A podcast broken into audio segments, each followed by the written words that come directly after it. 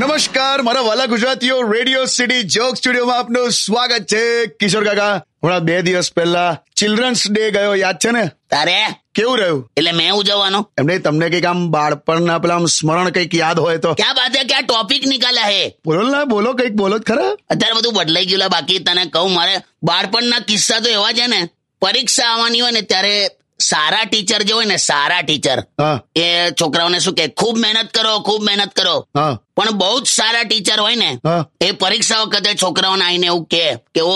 કાપલીઓ બાપલીઓ હોય ને અત્યારે તો ચાવી નાખો ફટાફટ મોઢા મૂકી દો પેલા ચેકિંગ વાળા આયા છે સ્કોડ વાળા અચ્છા પછી બધા છોકરાઓને આમ ગજવામથી કાઢી કાઢીને જેટલી કાપલીઓ લાવ્યો ને બધી ચાવી કાઢે પછી ટીચર હસતા હસતા અંદર આવે અને પછી કે કોઈ ચેકિંગ નહીં આવ્યું હવે લખો છો ને મોના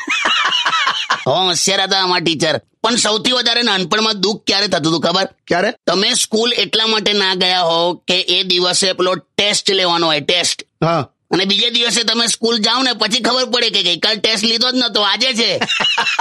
મજા આવતી હતી હા પણ એ જમાનામાં અત્યારે આખું ડિજિટલ યુગ થઈ ગયો છે ને હા અત્યારે મા બાપની સૌથી મોટી ચિંતા શું છે ખબર છે આ ઇન્ટરનેટના યુગમાં શું કે છોકરો શું ડાઉનલોડ કરે છે અને છોકરી શું અપલોડ કરે છે સાચી વાત છે કાકા સ્ટેડિયમ વિથ કિશોર કાકા only on radio city ninety one point one Radio City.